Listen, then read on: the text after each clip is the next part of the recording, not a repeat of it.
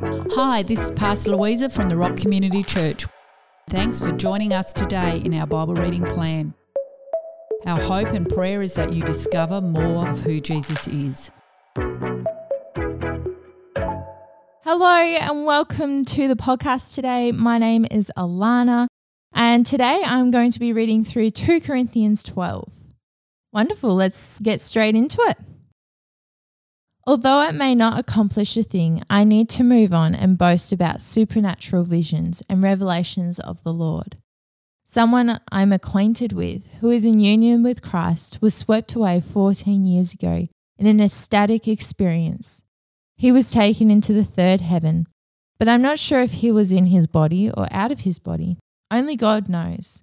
And I know that this man, again, I'm not sure if he was still in his body or taken out of his body. God knows was caught up in an ecstatic experience and brought into paradise, where he overheard many wondrous and inexpressible secrets that were so sacred and that no mortal is permitted to repeat them. I'm ready to boast of such an experience, but for my own good, I refuse to boast unless it concerns my weaknesses. However, if I were to boast, it wouldn't be ridiculous at all, for I would be speaking the truth. Yet I will refrain, lest others think higher of me than what I demonstrate with my life and teaching. The extraordinary level of the revelations I've received is no reason for anyone to exalt me. For this is why a thorn in my flesh was given to me, the adversary's messenger sent to harass me, keeping me from becoming arrogant. Three times I pleaded with the Lord to relieve me of this, but he answered me, my grace is always more than enough for you, and my power finds its full expression through your weakness. So I will celebrate my weaknesses, for when I'm weak, I sense more deeply the mighty power of Christ living in me. So I am not defeated by my weaknesses, but delighted. For when I feel my weakness and endure mistreatment, when I'm surrounded with troubles on every side and face persecution because of my love for Christ, I am made yet stronger for my weakness becomes a portal to God's power. I have become foolish to boast like this, but you have forced me to do it, when you should have boasted in me instead. For there is nothing I lack compared to these super apostles of yours, even though I am nothing. The things that distinguish a true apostle were performed among you with great perseverance, supernatural signs, startling wonders, and awesome miracles. Furthermore, how were you treated worse than the other churches? Except that I didn't burden you financially. Forgive me for depriving you. And now here I am, ready to come to you for the third time. And I still refuse to be a burden to you. For what I really want is your hearts, not your money. After all, children should not have to accumulate resources for their parents, but parents do this for their children.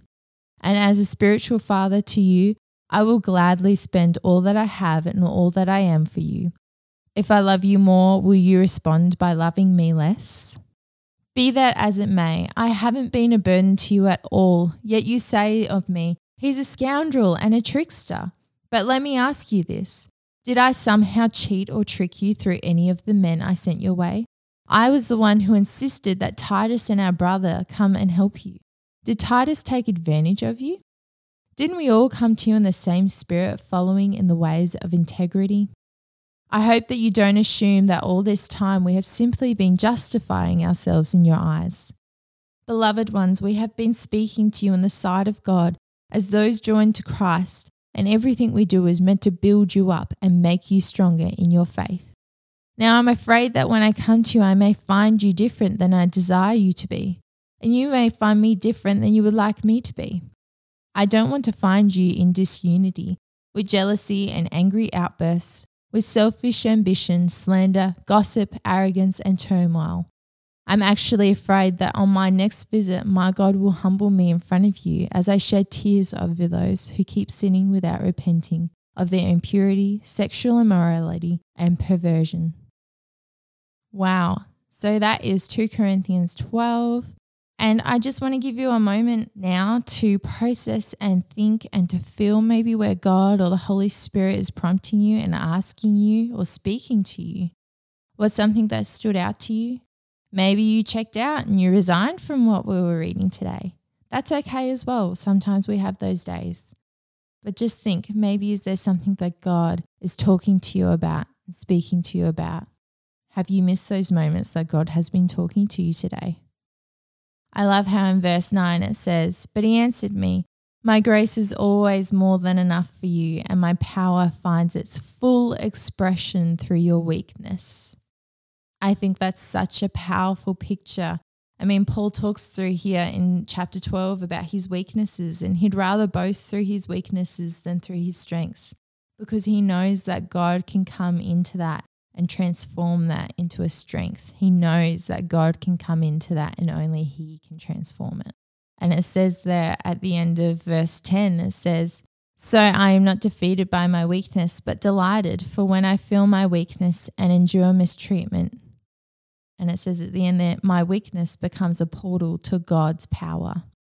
So maybe that's something that's that can stand out to you today. I know that stood out for me that in my weaknesses, it's a portal for God to actually act in that space. And I can humble myself, and you can humble yourself before God, perhaps today, tomorrow, this next week, or for the rest of the year, humbling ourselves in our weaknesses and giving that to God to work in that space.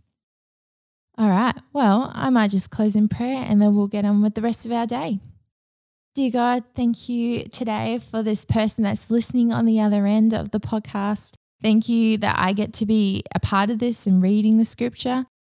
Thank you that your word is not something that is irrelevant and goes out of date, but thank you that it is applicable to all parts of our life and in all seasons.